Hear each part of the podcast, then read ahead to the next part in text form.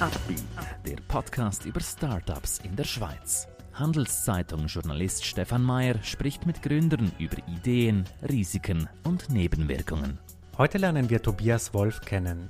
Mit Online-Doktor hilft er uns, Hautkrankheiten mit einem Foto zu erkennen. Sie wollen selber eine Firma gründen? Warum nicht? Dafür brauchen Sie aber starke Partner. Einer davon ist die Credit Suisse. Mehr Informationen unter credit-swiss.com/Unternehmer. Wir begrüßen heute bei uns Tobias Wolf. Er ist beim Startup Online Doktor. Tobias, erklär uns doch mal ganz kurz, was macht ihr, wo seid ihr zu Hause, wie viele Leute seid ihr? Online Doktor ist ein Startup mit Herkunft aus der Ostschweiz. Wir sind ein Spin-off von der Universität St. Gallen sind mittlerweile seit äh, knapp drei Jahren unterwegs, haben jetzt 15 Mitarbeiter an den Standorten St. Gallen, Zürich und Hamburg. Und wir sind ein äh, Telemedizin-Startup. Über Online-Doktor kann ein Patient ein Hautproblem an einen niedergelassenen Dermatologen schicken und sein Hautproblem innerhalb von 48 Stunden professionell von diesem begutachten lassen. Mhm. Telemedizin, in diesen Tagen spricht jeder über eine einzige Krankheit. Ähm, wie ist es für euch in dieser Situation? Geht ihr da völlig unter mit eurem Hautthema? Äh, Im Gegenteil. Also für uns, äh, so schlimm die Situation mit Corona ist, für unser Telemedizin-Startup war es wirklich ein Beschleuniger. Wir haben extreme äh, Wachstumszahlen jetzt verzeichnen dürfen. Also einerseits auf Seiten Ärzte, die bei uns auf der Plattform sind, durften wir jetzt im letzten Monat über 500 Prozent wachsen. Und andererseits auch auf, auf Patientenseite, weil viele Ärzte, die äh, eben physisch in der Praxis waren, haben die Praxis geschlossen oder nehmen nur noch äh, Notfallpatienten an. Sprich, äh, Telemedizin äh, ist eigentlich perfekt von zu Hause aus machbar. Und von dem her für uns, so schlimm die Situation mit Corona ist, eigentlich eher ein Beschleuniger. Ja, weil man hat ja oft gehört, dass Leute sich nicht mehr in die Praxen trauen. Sie haben Angst vor Ansteckungen. Also eigentlich kommt ihr da zum richtigen Zeitpunkt oder bekommt ihr zum richtigen Zeitpunkt richtigen Aufschwung? Ja, das haben wir wirklich gemerkt. Auch äh, die Zufriedenheit äh, auf Patientenseite ist natürlich enorm.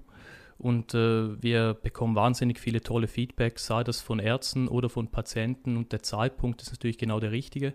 Klar, wir sind schon seit drei Jahren unterwegs. Das Thema Telemedizin äh, so offen und ehrlich muss man sagen, das ist jetzt nichts Neues. Das gibt schon auch im Ausland seit vielen, vielen Jahren. Die Art und Weise, wie wir auf unserer Plattform Telemedizin praktizieren, das ist sicherlich ein Neuigkeitsgehalt. Mhm. Aber die Zeit ist die richtige aktuell. Darauf kommen wir noch zu sprechen. Ähm, könnte man denn Corona-Symptome auch telemedizinisch abklären lassen? Äh, sicherlich kann man gewisse Symptomchecker anwenden. Es gibt auch äh, andere äh, Partnerunternehmen oder Mitbewerber von uns, die dies auch machen. Äh, sei es in Deutschland oder auch in den USA gibt es äh, Telemedizinanbieter, die genau dies schon anbieten. Von dem her äh, sicherlich auch machbar, ja. Habt ihr Pläne in diese Richtung? Äh, haben wir nicht. Wir sind sehr fokussiert unterwegs. Wir stellen bei uns den Nutzen für den Arzt in den Vordergrund. Wir sind also ein Prozessoptimierungstool für die Praxis. Und von dem her ist das Thema Corona für uns jetzt nicht auf der, eben, auf der Liste. Mhm. Du hast vorhin gesagt, ihr macht Telemedizin anders, ihr macht sie besser. Was heißt das genau? Wir machen sie anders, indem wir insbesondere äh, die asynchrone Telemedizin anwenden. Es gibt viele äh, andere Player, die sprechen von einer sogenannten Live-Konsultation, also einer Videokonsultation. Wir verwenden ein Chatbot-Verfahren, also ein intelligentes Regelwerk, ein Chatbot, der Information sammelt, strukturiert und diese dann einem Facharzt zur Verfügung stellt um so insbesondere die langen Wartezeiten zu minimieren in der fachärztlichen dermatologischen Praxis und so insbesondere auch die Prozesse für den Facharzt zu optimieren. Wie viel Wartezeit spart man denn, wenn man euch jetzt benutzt? Also vom klassischen Arztbesuch beim Hautarzt mit und wie ist es mit eurer App? Genau, also da, da unterscheiden sich die Statistiken von Land zu Land und von Region zu Region. Äh, Im Schnitt ist es so, dass man ungefähr so von, von zwei bis drei Monaten Wartezeiten spricht. Je nach Region, in Zürich beispielsweise, kann es sogar sein, dass man innerhalb von einer Woche sogar einen Termin kriegt. Aber im Gro oder auch wenn wir nach Deutschland äh, blicken, dort hat man teilweise bis zu, bis zu drei bis vier Monate Wartezeiten. Und bei Online-Doktor ist es so, man schickt über unsere Online-Doktor-Plattform das Hautproblem ein, die Bilder ein und erhält spätestens innerhalb von 48 Stunden eine Rückmeldung vom Facharzt. Durchschnittlich ist es aber so, und, und diese Zahl freut uns extrem, dass wir äh, maximale Wartezeit von sechs, also eine durchschnittliche Wartezeit von sechs Stunden haben. Wie ist das eigentlich, wenn Leute ihre Haut abfotografieren und ihr speichert diese Bilder? Gibt es denn bei diesen Bildern irgendwelche datenschutzrechtlichen Themen? Hat man ein Urheberrecht auf seinen Fleck auf der Haut? Ja, Datenschutz ist natürlich ein Thema, das, das begleitet uns eigentlich seit der Gründung. Das war uns auch äh, besonders wichtig, dass wir da mit einer professionellen äh, Anwaltskanzlei zusammenarbeiten. Äh, unterscheidet sich vor allem auch nochmal je nach Land. Wir sind ja mittlerweile auch sehr aktiv in Deutschland und auch dort äh, ist mit dem ganzen Datenschutzgesetz, mit den ganzen Datenschutzrichtlinien, ist das Gesetz doch mal strenger und, und das war für uns von Anfang an wichtig, dass wir da äh, wirklich auch den, den, den Schritt machen und, und da sicher unterwegs sind. Wir arbeiten beispielsweise mit einer Zwei-Faktor-Authentifizierung, mit äh, eben eine, eine, Serverstruktur, die äh, den Datenschutzrichtlinien genügt. Also das ist ein, ein sehr, sehr wichtiges Thema. Ihr habt viel Material, viele Bilder von vielleicht problematischen Hautveränderungen. Dafür müssten sich doch eigentlich auch Pharmafirmen interessieren. Klopfen die manchmal bei euch an oder ist das noch nicht der Fall? Es ist äh, sicherlich so und das hat uns auch erstaunt, dass wir sehr viele Anfragen kriegen von der Industrie, jetzt nicht nur Pharma, sondern auch andere Industrie äh, ist für uns jetzt primär nicht ein, ein, Use Case, den wir von Anfang an irgendwie forciert haben oder gesehen haben. Aber wir haben festgestellt eben, dass, dass die Daten, die wir erarbeiten, wirklich sehr spannend sind, insbesondere auch für, für wissenschaftliche Auswertung. Also wir arbeiten mit äh, Universitätskliniken, beispielsweise auch in Deutschland mit der Universitätsklinik in Jena zusammen, aber immer mit dem Ziel, eigentlich einen Beitrag zur Verbesserung der Telemedizin zu leisten. Mhm. Wir haben beispielsweise auch eine Studie mit dem Kantonsspital in Baden gemacht, wo wir Patienten sowohl physisch als auch digital über unsere Plattform untersucht haben. Und äh, eben, die sind Sachen, die wirklich, äh, die äh, Daten wirklich sehr, sehr hilfreich sind und nutzenstiftend sind. Erzähl uns doch mal ein bisschen was über eure Gründungsgeschichte. Ihr seid erst drei Jahre alt. Ähm, wie seid ihr gestartet und mit wem? Ja, die Geschichte, die, ja, die hat vor knapp dreieinhalb Jahren angefangen. Äh, wir sind zu dritt gestartet, ähm, äh, meinerseits und meine beiden Co-Founder Paul Scheidecker und Philipp Wusto. Und die Ursprungsidee entstand eigentlich aus dem Praxisalltag von Paul Scheidecker. Unser Co-Founder Paul ist, ist selber niedergelassener Arzt, hat seine eigene Praxis in Bruck. Und ich durfte ihn kennenlernen im Rahmen von einem Unternehmerseminar an der Universität St. Gallen. Und er hat mir dort eigentlich von seiner Problemstellung äh, erzählt und meinte eben, er hat selber zwei bis drei Monate Wartezeiten. Er kriegt sehr, sehr viele Bilder per WhatsApp, per E-Mail äh, von Patienten, zum Teil aber auch von Apotheken oder von Grundversorgern mit der Bitte um eine schnelle Handlungsempfehlung. Dies hat er jeweils gemacht, das hat auch gut funktioniert, aber genau eben aus dem Thema Datenschutz, Datensicherheit meinte er, ob man das nicht professioneller machen könnte ich fand die Idee super spannend, äh, habe diese mit meinem eben guten Freund und Kollegen Philipp Wustrow besprochen. Er hat in der Familie selber einen Dermatologen und äh, wir fanden die Idee von, von Beginn weg eigentlich sehr, sehr spannend.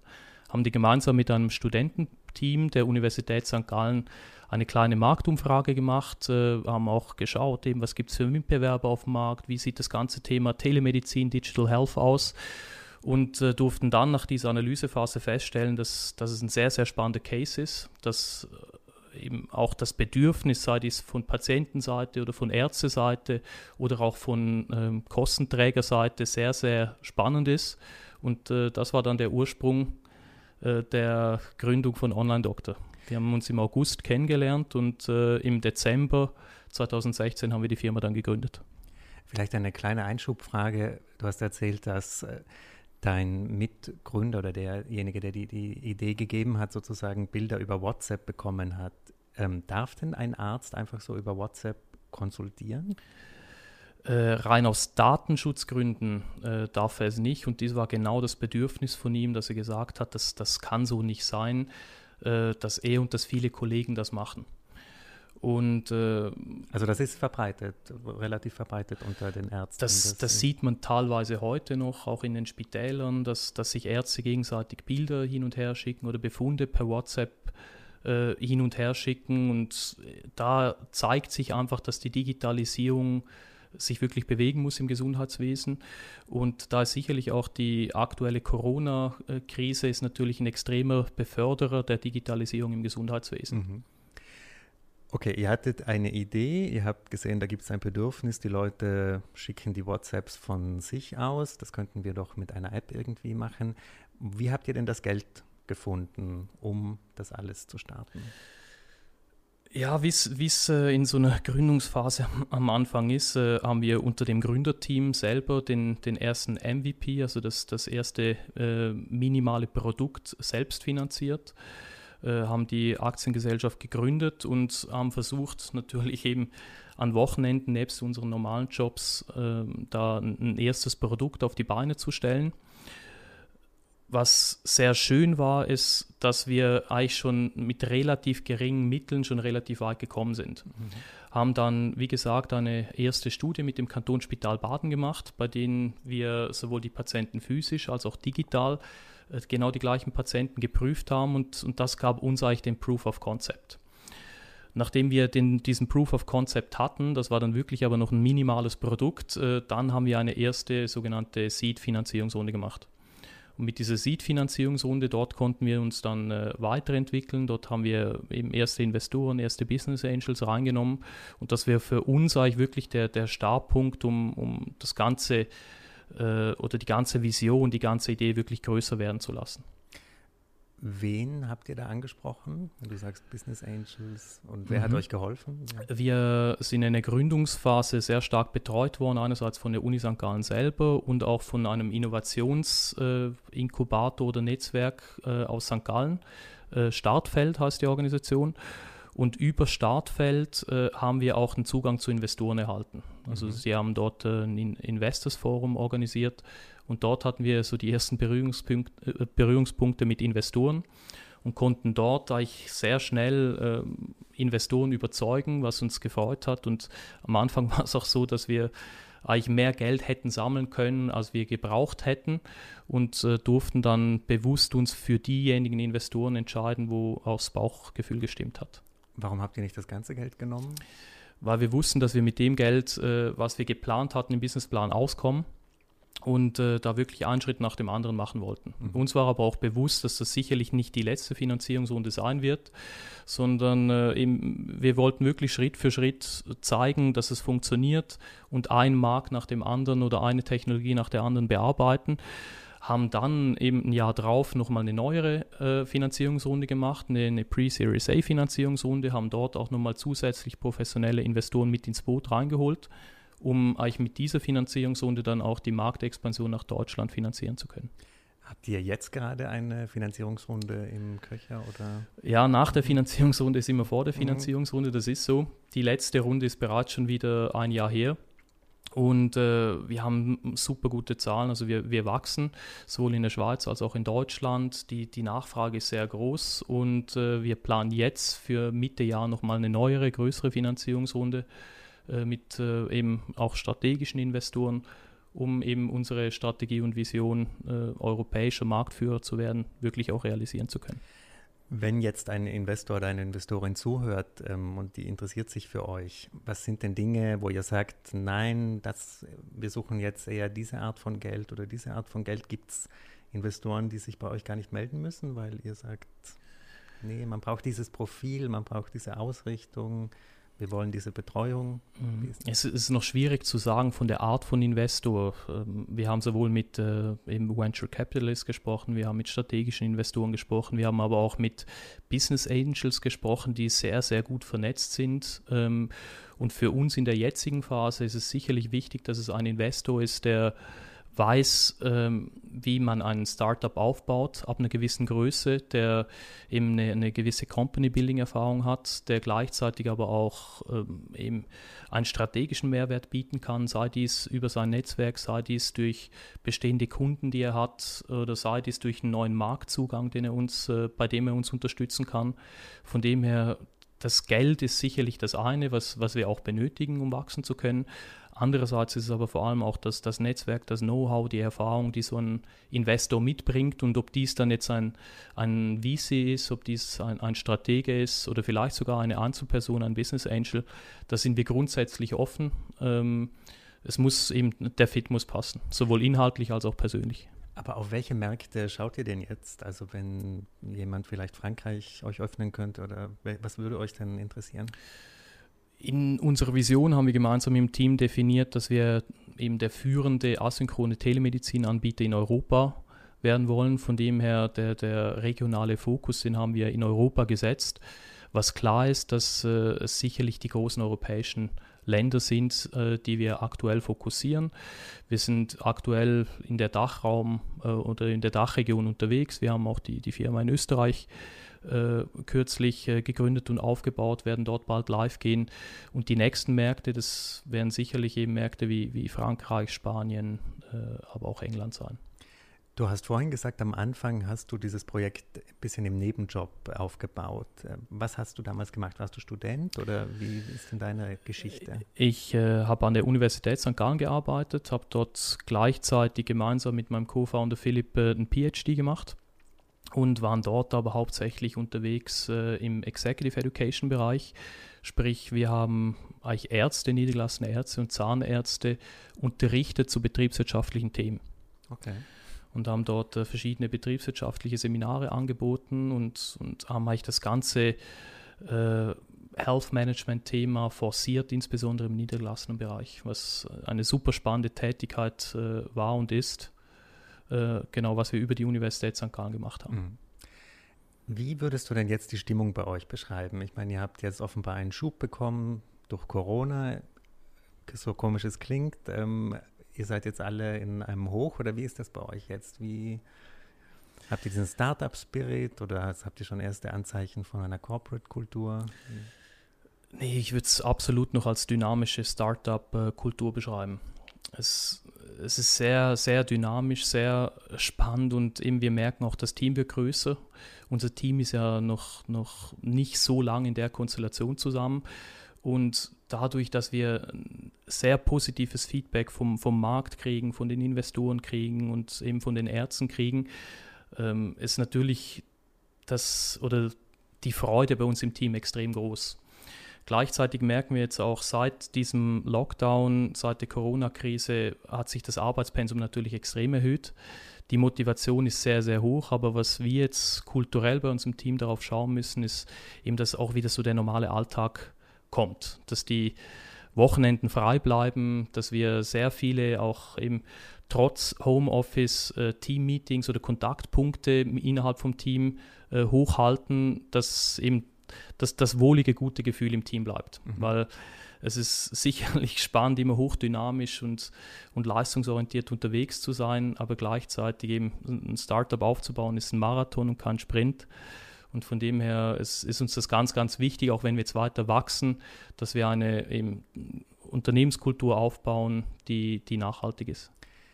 Jetzt läuft also praktisch alles mehr oder weniger gut. Ähm, erinnern wir uns doch mal vielleicht an eine Situation, wo du wirklich ein bisschen so am Tiefpunkt warst oder so einen Rückschlag, den ihr erlebt habt. Kannst du dich da an etwas erinnern oder ging es eigentlich immer nur bergauf? Nein, das wäre vermessen zu sagen, wenn es immer nur bergauf gehen würde. Es, ist, es, es gibt äh, auch jetzt noch sehr viele Situationen, eben, wo, wo man Rückschläge erleidet. Sei dies mit äh, Vertragspartnern, wo man teilweise über Monate hinweg äh, äh, versucht eben Kunden zu gewinnen und dann an irgendwas ganz Kleinem scheitert, irgendwie, äh, ja, da, das sind sicherlich Sachen, ähm, wo man schade findet, weil man als Startup sehr schnell entscheiden kann, dynamisch unterwegs sein kann und wenn man mit sehr großen Firmen dann zusammenarbeitet, dann kann es länger dauern und kann es, obwohl alle Anzeichen auf grün sind, dann vielleicht doch mal zu einem negativen Entscheid kommen. Andererseits, äh, was ich auch unterschätzt habe, ist, dass das ganze Thema Fundraising wirklich auch ein, ein, sehr aufwendiger Prozess ist, ein langwieriger Prozess ist, ähm, wo man sich eigentlich viel lieber über Operations unterhalten würde oder be damit beschäftigen würde, aber sehr viel Zeit auch für das wichtige Thema drauf geht. Ähm, ansonsten, ja, muss ich sagen, ist es wirklich bisher sehr positiv, aber es sind immer kleinere Rücksch Rückschläge, die man mal erleidet. Und wenn du so einen Rückschlag bekommst, bist du da der im Team, der eigentlich am schnellsten wieder aufsteht oder musst du die anderen motivieren und wieder mitziehen? Wie ist das? ist noch schwierig zu sagen, ist wahrscheinlich je nach, je nach Situation. Ich bin sicherlich ein sehr äh, emotionaler Mensch, bin, bin froh, dass wir da im, im Team unterschiedliche Charakteren haben. Ähm, von dem her, ich glaube, es kommt je nach Rückschlag und je nach Situation darauf an. Aber hast du so ein Hobby, das dir da irgendwie hilft oder Tauschst du dich, gehst du laufen, gehst du joggen oder was sind denn so Geheimtipps? Es ist sicherlich das. Andererseits äh, für mich auch, auch sehr wichtig, die Zeit mit der Familie zu verbringen, mit, äh, mit meiner Frau.